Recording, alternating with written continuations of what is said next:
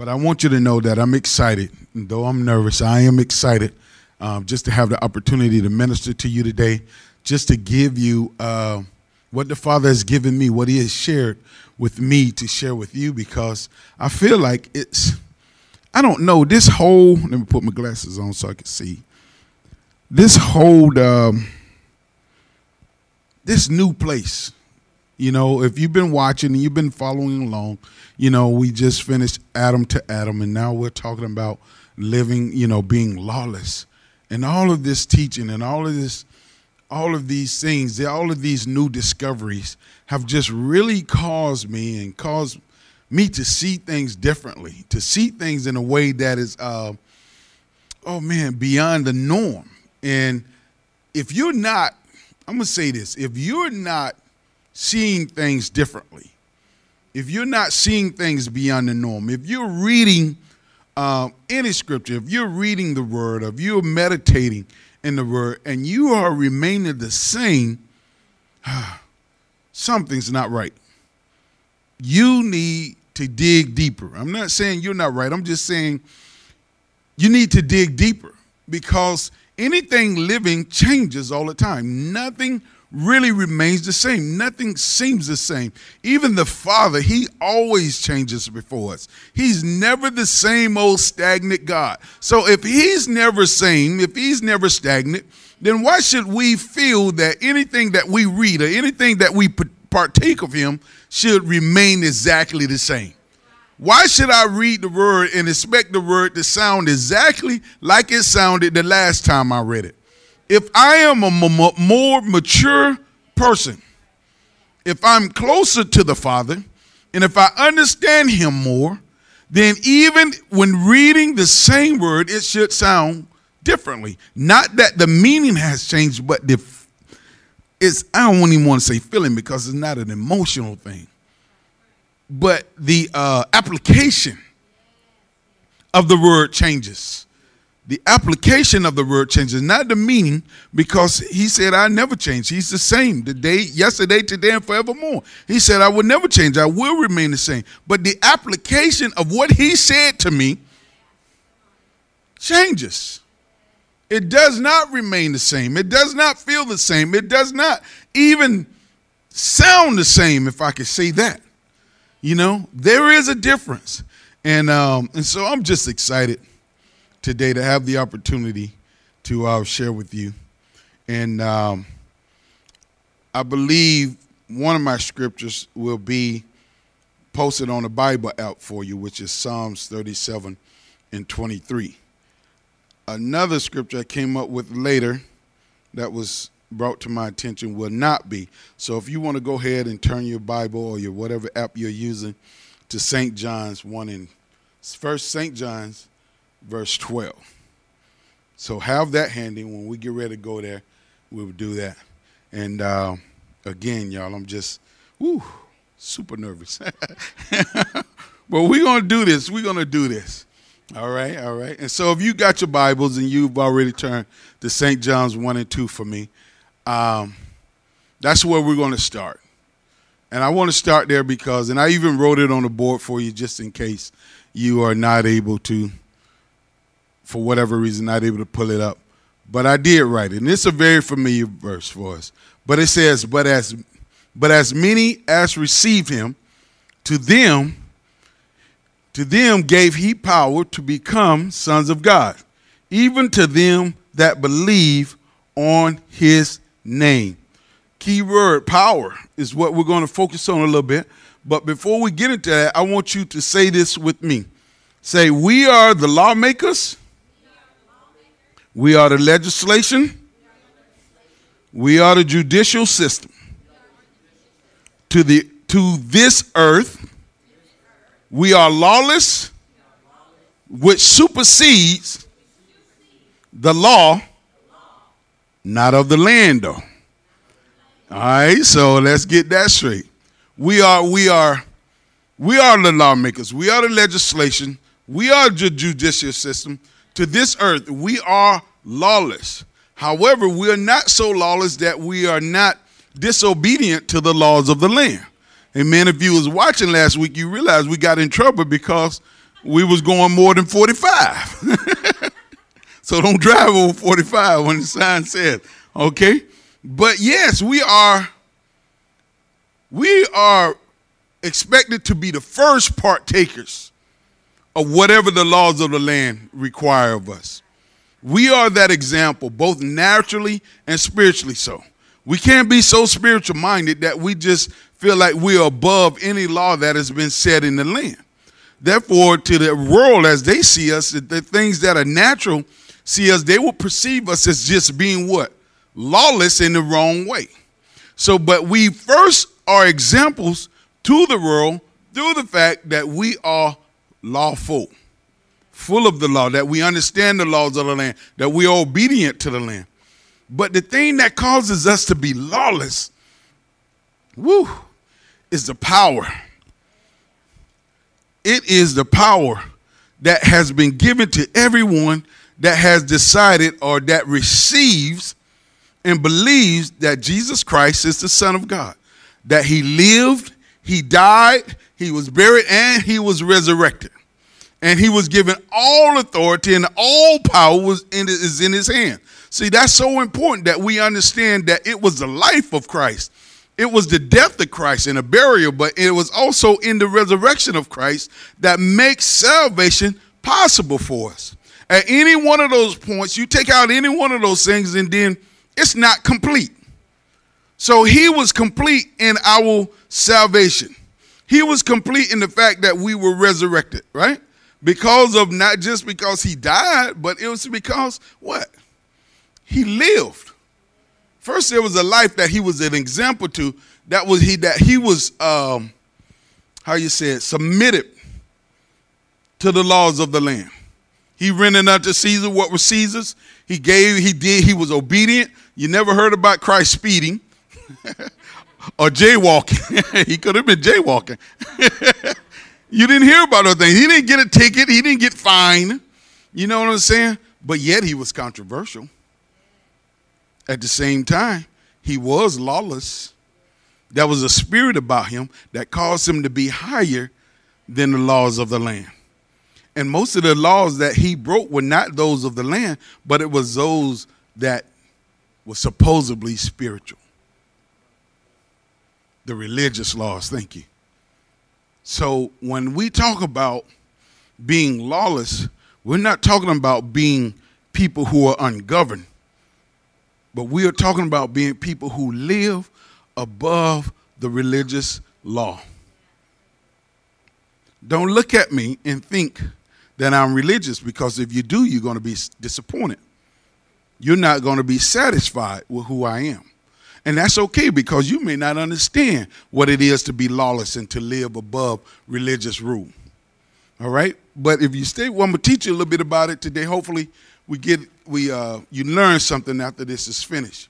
All right? But he gave them power to do what? And when we talk about power, when we look power up in the Hebrew term, it is called Whew. Don't be laughing at me, Sydney. Exousia. Say that. Exousia. That is a feminine noun. Why is it feminine? Because we don't have all power. We only have a limited amount of power. But there was a power that's given to every man, every woman, every boy, every girl that will believe that Jesus Christ was the Son of God and that he lived, he died, he was buried, and he was resurrected for our sins. And so, what does that power look like? So, when you talk about the power, when you talk about we are legislation, we are lawmakers, we are of the judicial system, that if we're these things, then what does that power looks like? Does it mean I could get out my car because I don't like to drive 45 and change the sign to 55 miles an hour? No, it don't look like that. If it says no parking, no parking. I can't say Archie parking only. You know, I can't change the signs because why? Those are the laws of the land. I can't disobey those. However, what the power, the exousia power that I've been given is the power and the authority to act both morally and spiritually.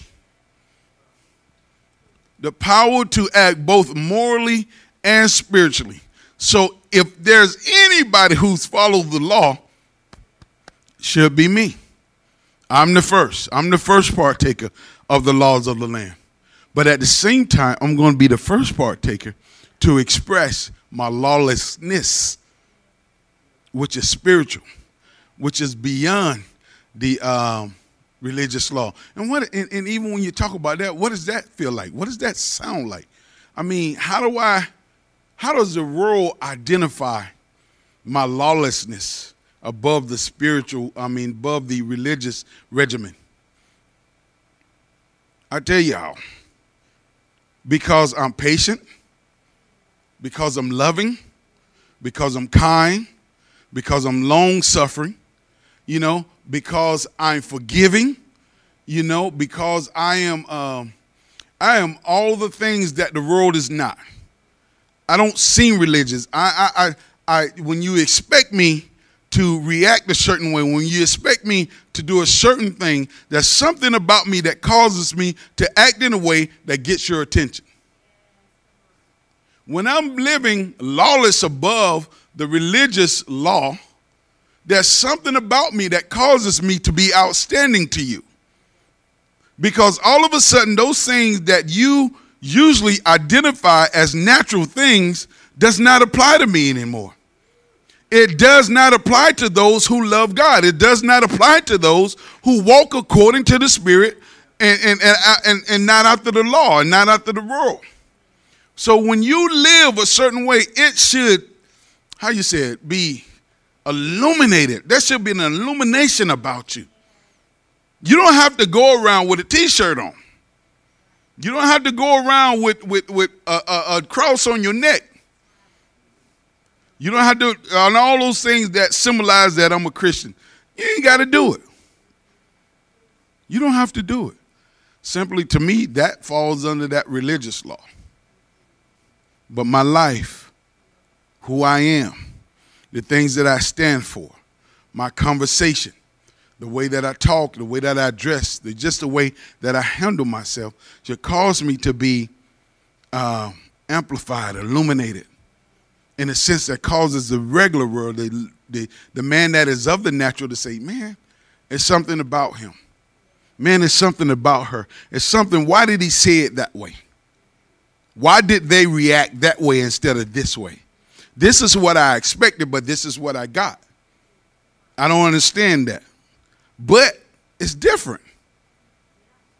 You know what? And and even when I talk about that, it's not always um, it's not always weak either. We're not pushovers. You know what I'm saying? We don't just accept your mess simply because we're righteous.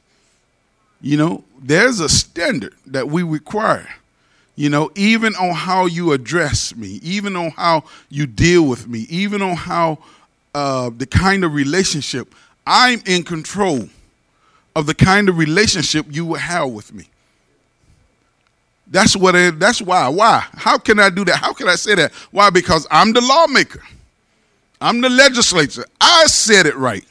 I'm the legislator. I set my environment to be what I desire my environment to be. I set the laws and the rules and the regulations on whatever my relationship is going to be. I determine that. You have no control over me. I would not allow you to have control over me. You know, and that's one of the things I learned when I was becoming a son here, early, very beginning, you know, is don't give people authority over you. And sometimes we do that without even knowing how. And how does that happen? Well, when you allow somebody to push your buttons, when you allow somebody to get under your skin, ooh, I can't stand them. Person can't even walk in the room good. Oh, here they come. I got to go. I got to go. I can't stand them. You know, oh, I hope they don't say nothing to me. Woo, if he say something to me today, I'm going OFF. I'm going off. You know, I mean, and right there, you know, you think that you are in control of that situation, but you're not. That person said nothing to you. That person has done nothing. All they did was showed up. And immediately your mood changed. And immediately who you were changed. Your whole demeanor changed because of their presence. When that happens, that person has rule over you. So I refuse to allow anyone or anything to have rule over me. I refuse to allow any person, just because of their presence, to take dominion or to change my demeanor. You can't have that over me. I won't allow that to be so. And it's a mind process, it's a thought, it's, it's, mm, it's a choice that we make. Why? You can't you can't be a good law, you can't be a good lawmaker.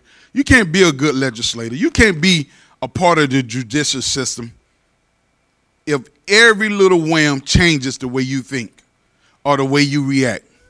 I wouldn't want to live under your law. Because it may be okay to drive 45 today, but somebody may make you mad. They were driving too slow. And tomorrow is 55. And then you turn around and, oh, he driving too fast. I don't like the way he drives. They need to slow down. It may be 30 the next week.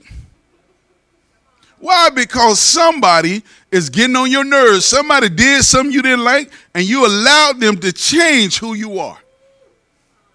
Don't do it. Don't be that person. You have to be in control of who you are. All right? Righteousness gives us the right to exist as the lawmakers. It gives us the right to exist as those things. We are because we are what? We are righteous. And I love this. Uh, uh, beautiful thing here. Now I'm going to read some things. And if you're not a part of, if you haven't been a part of our morning intercession, you may not recognize this. But if you are a frequent comer, comer you will recognize this. But it is a very beautiful thing. And I love the way, shout out to my sister Jenny, the way she has, uh, yeah, the way she has broke this down and just talking about righteousness. She showed us how how righteousness exists as a adjective, and, and I'm gonna try to say these, and I and I even wrote the uh, the phonetic spelling so I can see exactly how to say it. but sadiq, sadiq is the righteous possibility, judicial, just um, just right in one's case. In other words, sadiq is just being right. You in an argument, best example I could come up with. you in an argument, you and the person arguing. And you look at my shirt and you say, you arguing the fact that his shirt is blue with white spots. Somebody else may be saying his shirt is white with blue spots. Um, because it's my shirt, I'm gonna say it's mostly blue with white spots, with white specks. And so the person who's arguing that it's blue with white specks would be right because they they the facts somewhat back them up. In other words, it's what they do. So that is sadiq. But then there's sardak, which is a verb to have just cause to be in the right.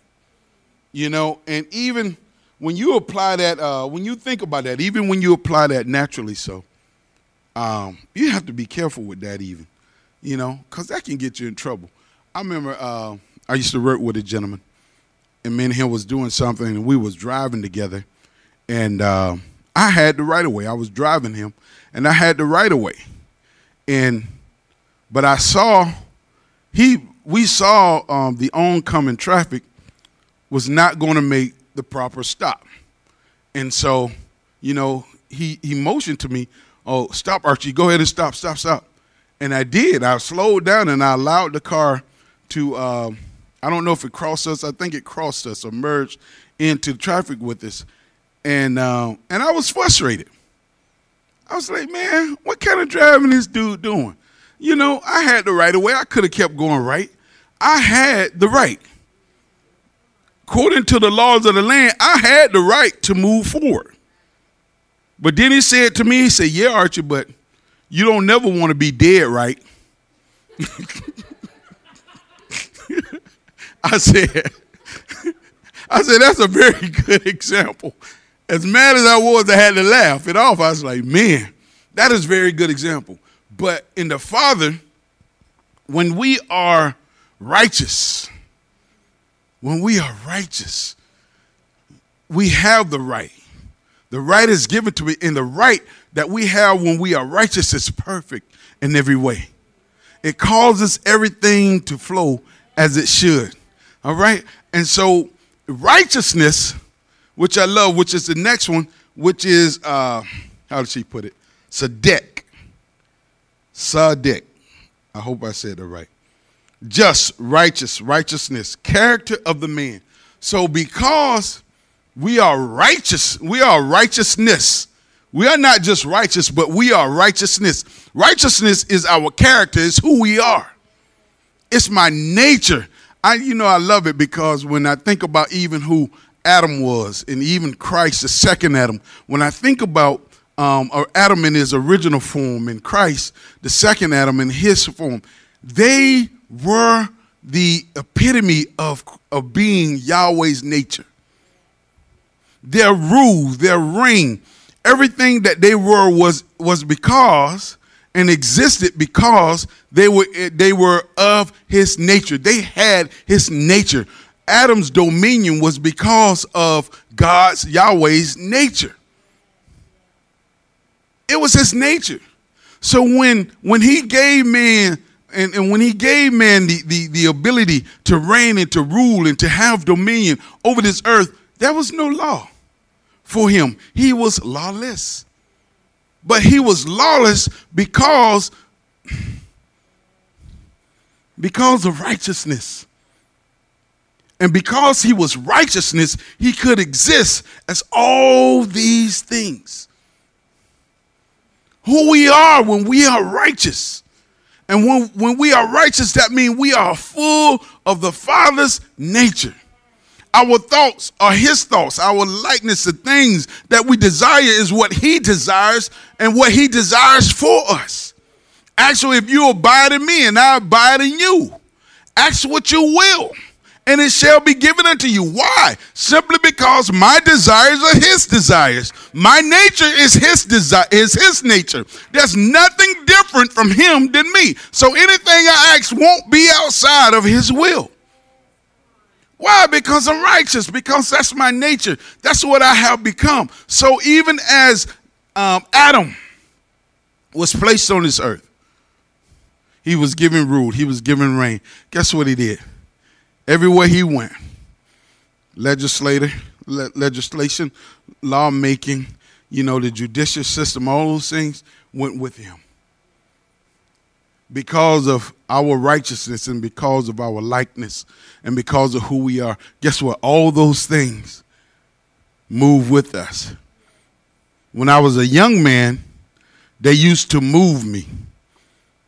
Before I matured in God, they moved me. They taught me until I did what? Until I learned. And as I learned, I gained what? Righteousness. And as I learned and as I was moved by legislation, when I was corrected, when things, when I was disciplined, and then when I was shown a better way, when I was taught how to walk, when I was taught what to say, when to say, and, and, and, and just when I was taught how to look like the Father how to recognize his will. I started maturing. I started becoming perfect in him. And when I became perfect, as I become more mature, become more perfect in him, guess what? I look more like him because I become more like this. And pretty soon I look so much like this that I start to look operate in this. These things no longer move me, but guess what? They move with me the places I go, the things that I do, all of a sudden now I am directing what the law is. I am saying what legislation is. I am, I am the judicial system. Why? When I begin to live above the law. When I become lawless, when I become above that religious, see, religious law already tells me what I'm gonna do. I I, I, you know, I hate referring to it sometimes, but growing up, I remember whenever there was a big program that was going on. It didn't matter if it was a big program, it didn't matter if it was a small program. All right? Uh, one of the things that made it seem proper was to have a written program. Now, to me, as a kid, a young man, I thought it was probably the most redundant thing ever simply because you already knew what was on the program. You might not have known who was going to read the scripture. You might not have known who was going to say the prayer. You might not have known who was going to do the solo. But you knew those things was going to happen for you in those order. After the first solo, then you were going to take up offering. You already knew. You already knew what to expect. So that religious law was already in place. There was no change to it. There was no variety to it. There was nothing that allowed you to expect something more. You just hope the person that was praying wasn't long winded and the person that was singing could actually sing.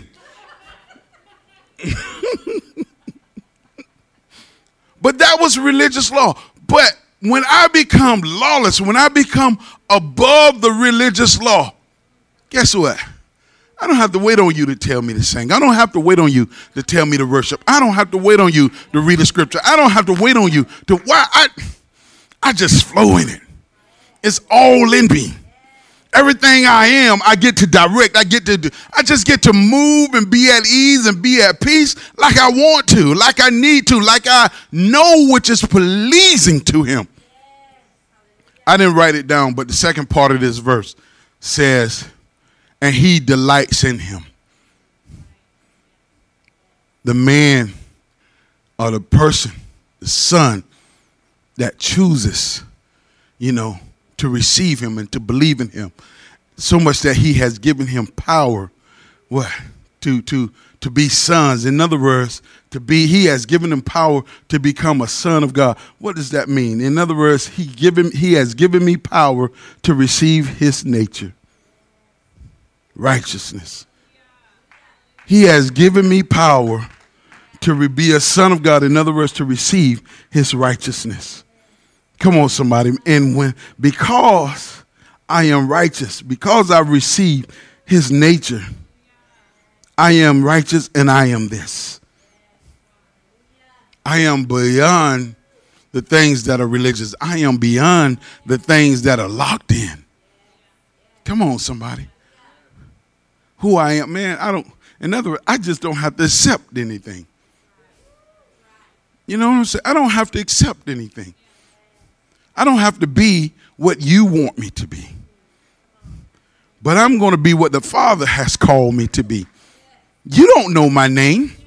He has given me a new name. You don't know the name that he's called me by, but if you hang around me long enough, if you keep watching me, you're going to figure it out. You're to know, soon find out who I am. All right, come on, y'all. Let me, I'm to flip the board right quick. All right, let's see.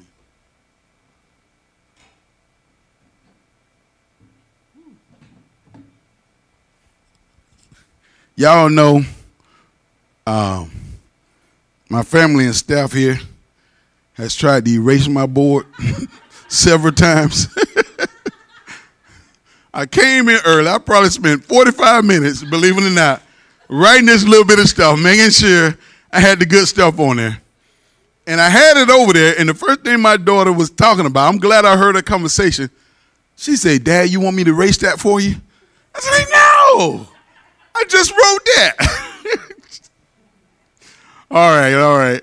But Psalm 37 to 23 should be a part of your Bible app if you're following along. And I'm so excited about this because when Steve was uh, teaching us in, in, in expounding on lawlessness last week, you know, this scripture came to mind.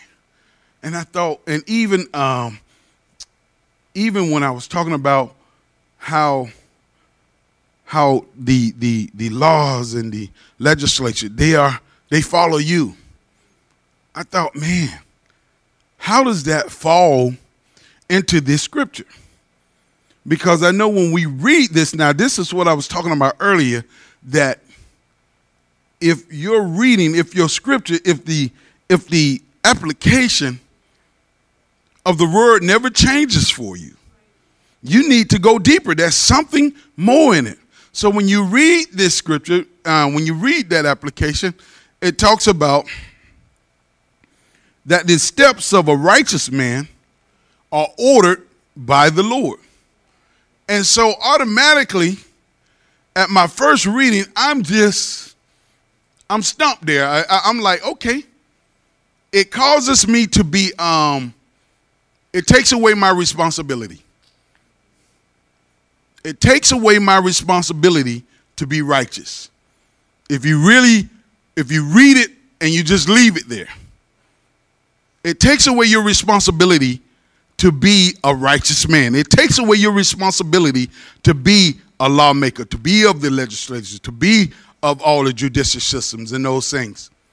Why? Because if my steps are ordered by the Lord, then all I got to do is exist. Thank him when he blesses me. Thank him when he don't bless me. You know? Just if he say no, just accept that. It wasn't his will. Whatever your will is, God's will. I remember that used to be a big thing. Uh, people would say all the time, "Oh, I see tomorrow God's will." Well, what's going to happen? oh yeah, child, I'll be there. God's will. Come on. And even as a kid, I did not accept that. I always wondered, what is God going to do?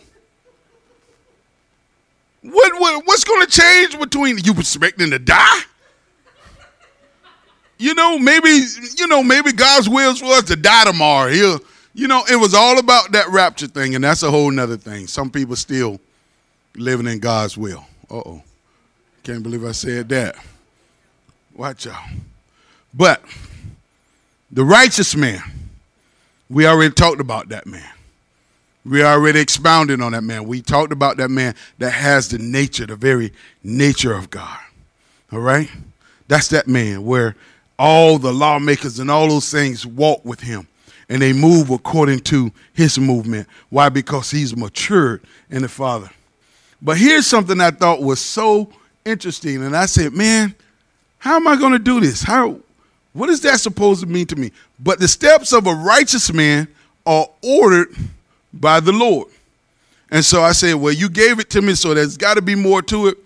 I'm going to do one or two things. I'm going to stop at the very uh, first sight of it and die or become stagnant, or I'm going to dig deeper into it.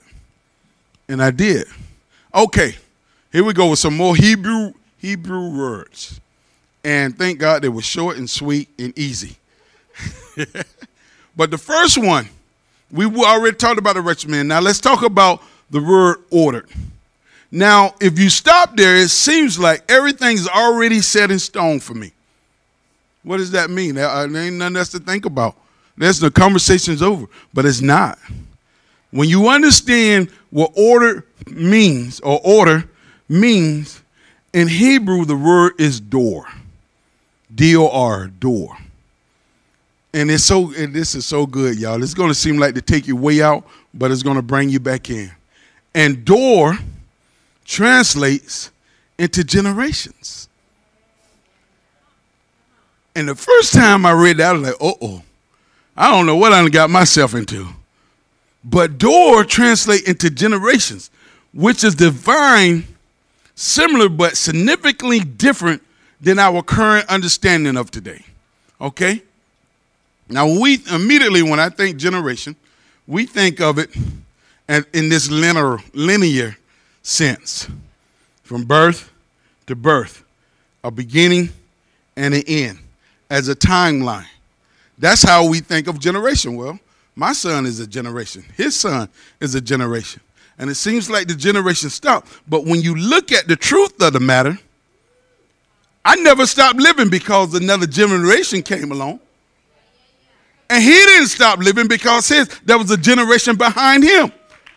So, in other words, this dor, which means generation, defines as is defined as a circle with no beginning and no end. In other words, when I used to read this scripture, it, I used to interpret it as taking all the responsibility away from me to be a righteous man. Father, it was up to you and the Holy Ghost to make me a righteous man. It's all on you, Lord. You're gonna hide all my faults. You're gonna hide all my all these things. You're gonna cause me to be righteous. It's your blood that covers me. Come on, somebody, but listen. That's not true. Uh-oh. That's not the story. That's it was the blood that washed you, that cleansed you, that caused you to be justified, that caused you to be righteous, that caused you to be sanctified. But when I am a justified, sanctified, righteous man, the responsibility to remain righteous becomes mine. I cannot rely on the Father to order my steps and expect to be righteous. Woo, come on, somebody. You got to hear what I'm saying to you right now.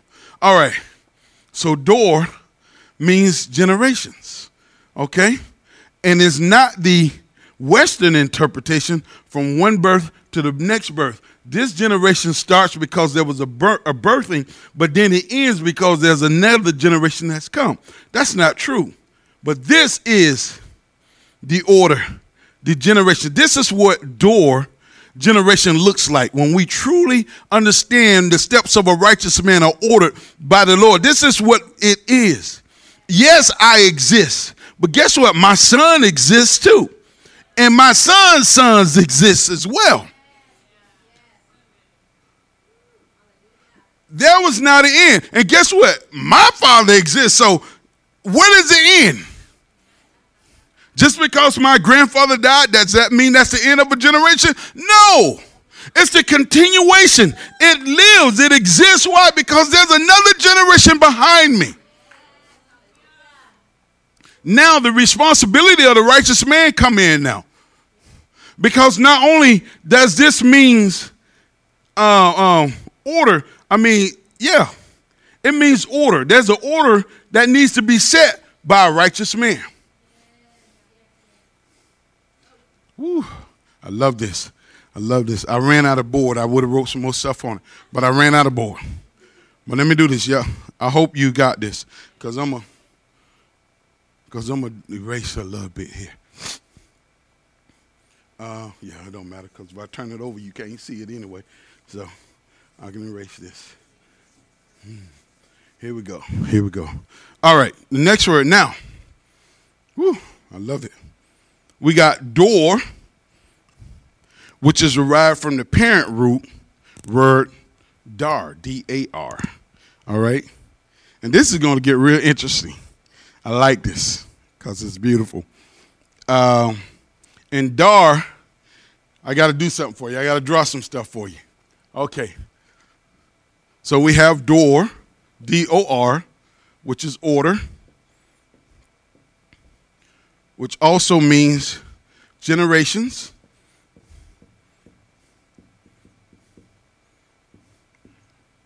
Circular.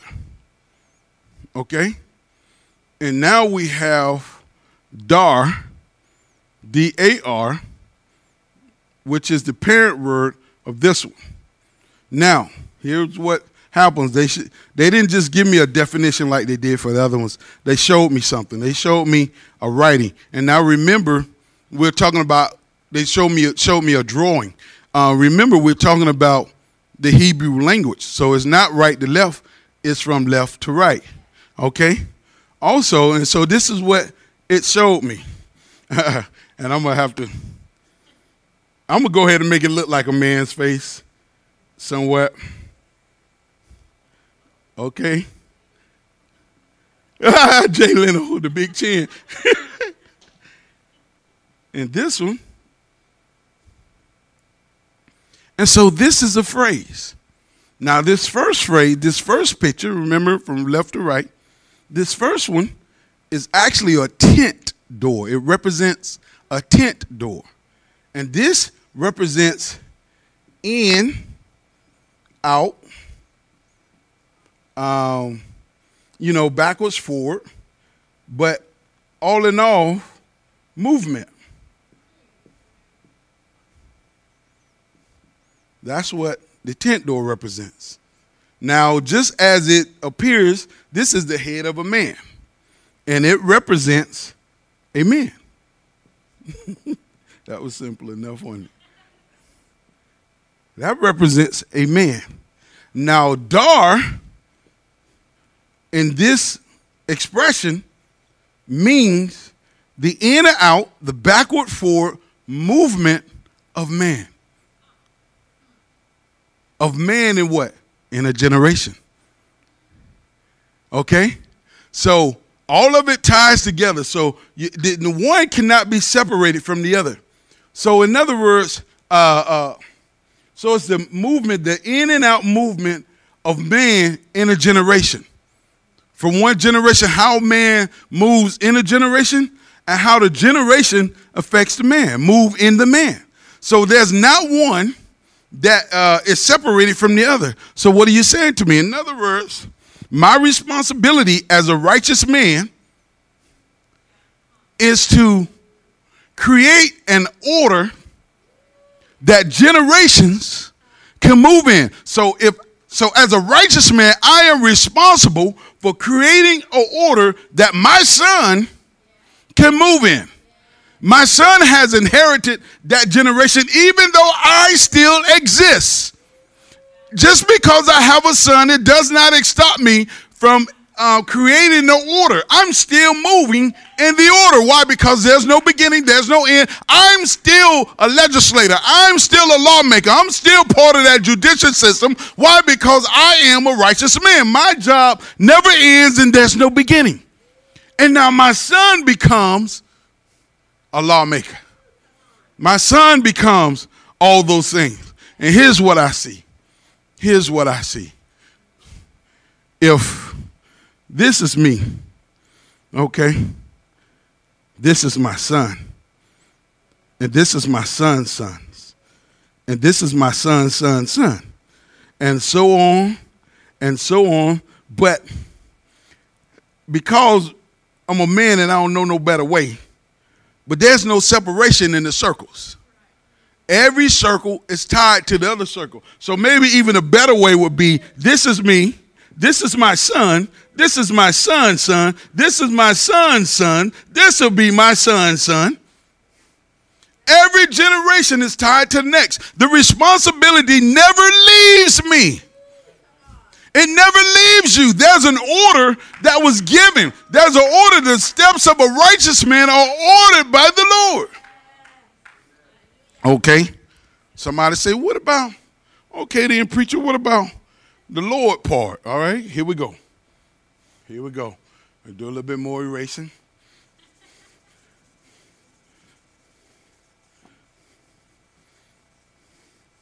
All right.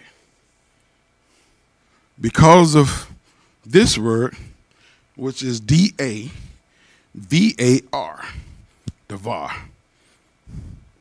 D A V A R. It is the parent word of both dar, and door. This word means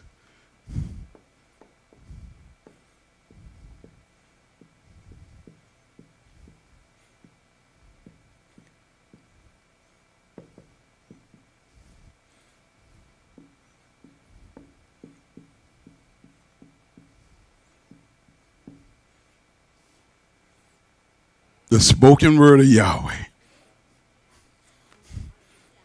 Devar. But not just anything, but it, let me add this. It's the, and let me insert that, but it's the,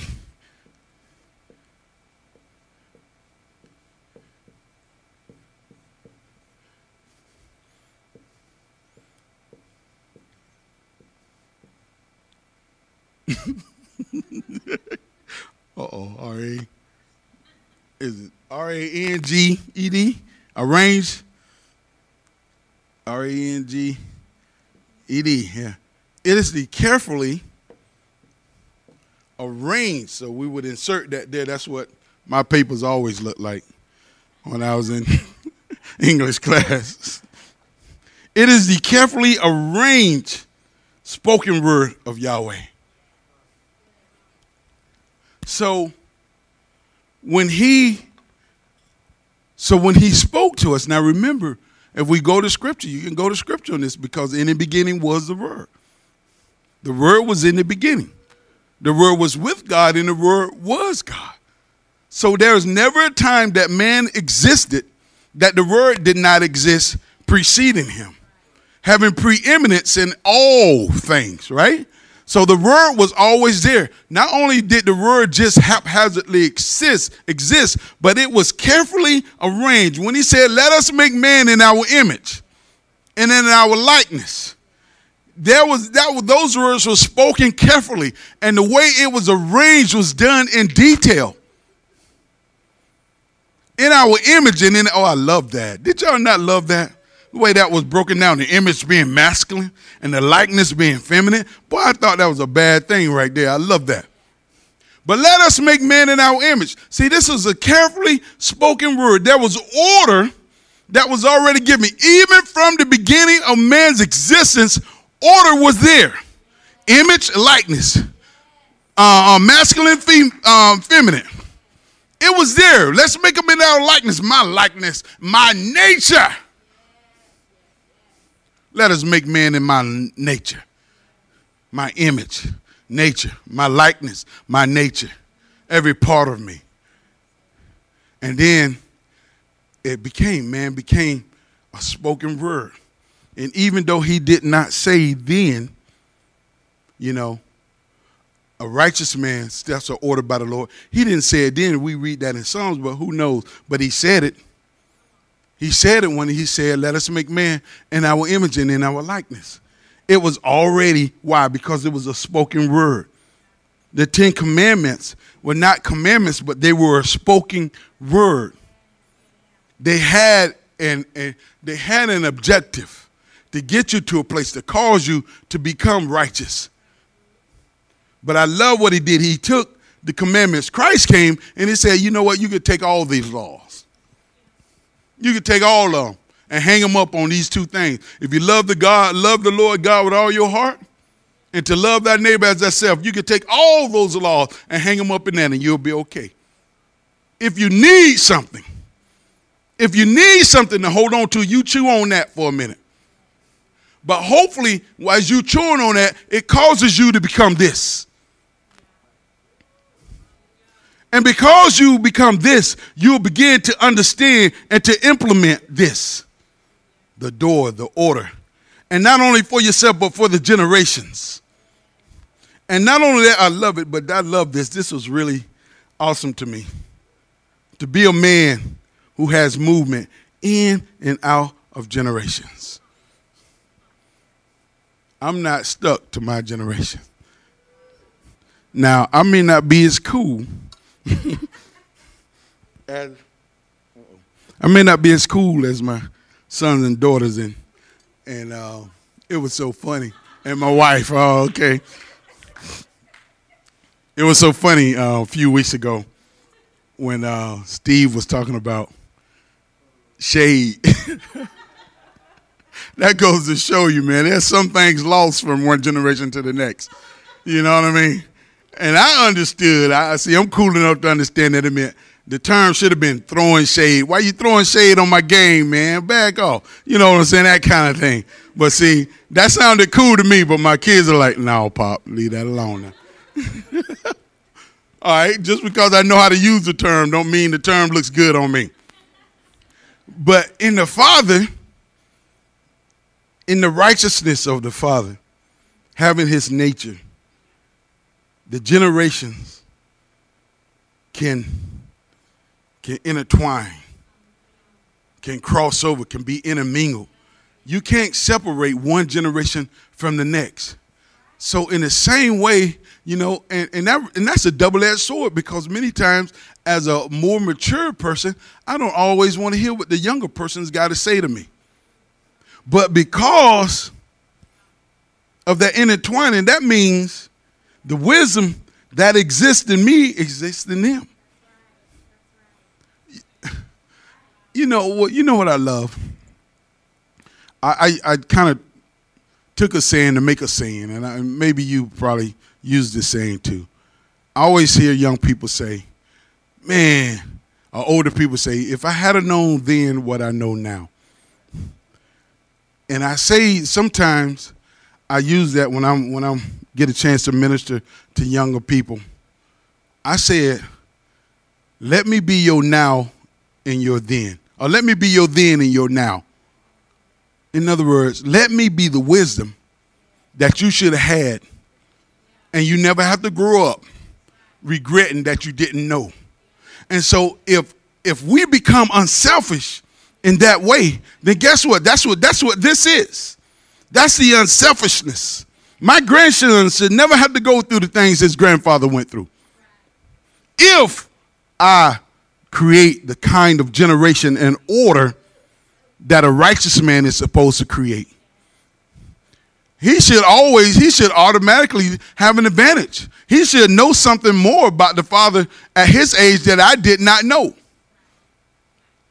If I got to teach, if my son grows up, um, let's say at the age of 18, and he don't know more than I knew when I was 18, I didn't do my job. I am so proud to say that my sons and my daughters are far beyond where I was when I was their age, especially in the things of the Father. I have no regrets. I, I don't have to say, man, I missed it. I don't have to do that. I am so proud to know that my sons and my daughters are doing the things that are conducive to the order that was set by righteous men. This is how I define myself. This is how I know I'm, I'm a righteous man because of the generations. You will know whether or not you're a righteous man or woman. So, by the generations. If you can look at your sons and daughters and you can be um, proud and you can know that, man, don't, don't be jealous, don't hate, but love the fact that they're far beyond where you are. Love the fact that they're flowing in the Father in the way that you're not flowing to Him. Love the way that they do something and it calls you, woo, what is that? Get with it. Don't hinder it. I've been there. I know what it's like to be hindered. I know what it's like to be held. Oh, that ain't God. How you know?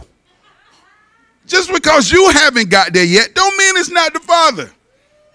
Just because you haven't experienced it yet, don't mean it's not the Father. But if you would just allow the next gener- circle of generations to overlap over your generation, guess what? You will be enhanced. You will be blessed. You will be encouraged. You will become more. And you will understand that, dang, man, I am a righteous man because look at my sons.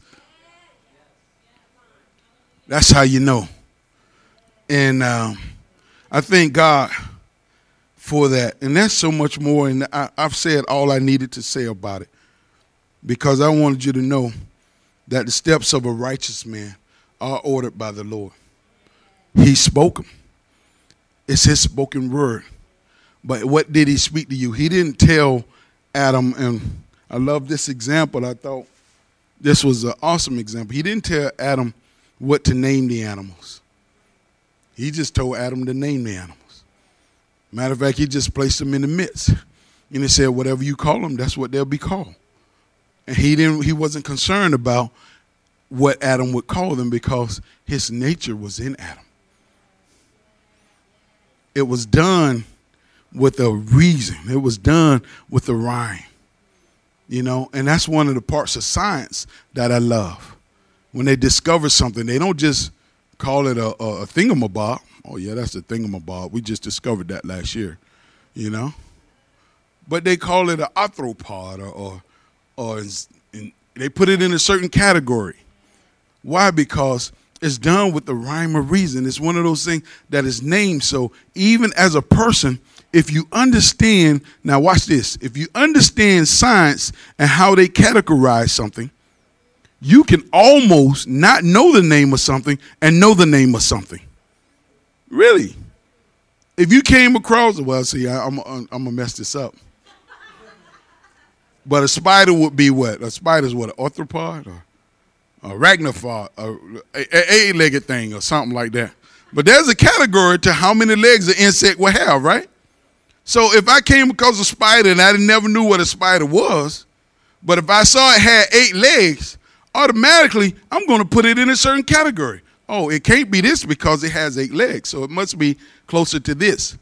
And how many parts of his body does, how many parts does that spider have? You know, that thing has, well, it has eight legs and it has uh, two sections, or does it have three sections to his body? So that's another category. So it's not this, it's not that. But now I've eliminated what this possibly could be. And even though I don't know the name that was appointed to it, I can keep breaking it down scientifically and be able to identify this bug. I say, well, I don't know the name of the bug, but this bug is a arthropod because of the science. So I said that to say what? Even though I may not always know how to name or how to exactly um, identify this order, but because I am a righteous man, and being righteous means that I am full of the Father's nature. When I get here and I get to a place that I don't know exactly how to identify it, because it's of the next generation, it is of a place that is beyond me. But because of my nature, I can break it down and I can judge it. And when I see my sons and my daughters participating in something that is not like anything that I participated in before, I can judge it. I can break it down and I can see the nature in it. I can see his nature in it. And I can name it and I can say, oh, I don't know what that is. I don't know what that move is, but that's of God. Teach me how to do that, you know? so, and that's what I'm saying, people. And, I, and, and that's what's just a blessing to me, and I wanted to share that with you. That the steps of a righteous man are ordered by the Lord. But that doesn't take away your responsibility. That means that you are more responsible, not only for yourself, but for the generations to come. Why? Because we are all overlapping one another. We are all responsible for each other. That makes my great grandsons and my grandsons as responsible for me as I am for them. Because we're all together. The order, generations, man, it's all there. All right? And just the righteousness of who we are. Man, we are lawmakers. We are legislators. So it may not it may not look like anything er, anybody's ever seen before, but guess what? The law, legislation, the judicial system moves with you. So where you are, look at it, judge it, see what nature it has. And if it's of God, name it. If it's not of God, cut it off and burn it up. Amen. Amen. Come on and bless him. Hallelujah. Amen. So, Father, I thank you for this day. Father, I thank you for your said word, your spoken word. I thank you for everything that you've done. And we ask that you just be with those that were in this place, those that were with us online. I hope you I know that your spirit is just as active there as it is here and I cause it to move within us. I cause it to change our mind. I call, I, I, I speak and, and, and cause our responsibility level to be increased and never forgotten, but know that we are responsible for one another. In your son Jesus' name, amen. God bless you.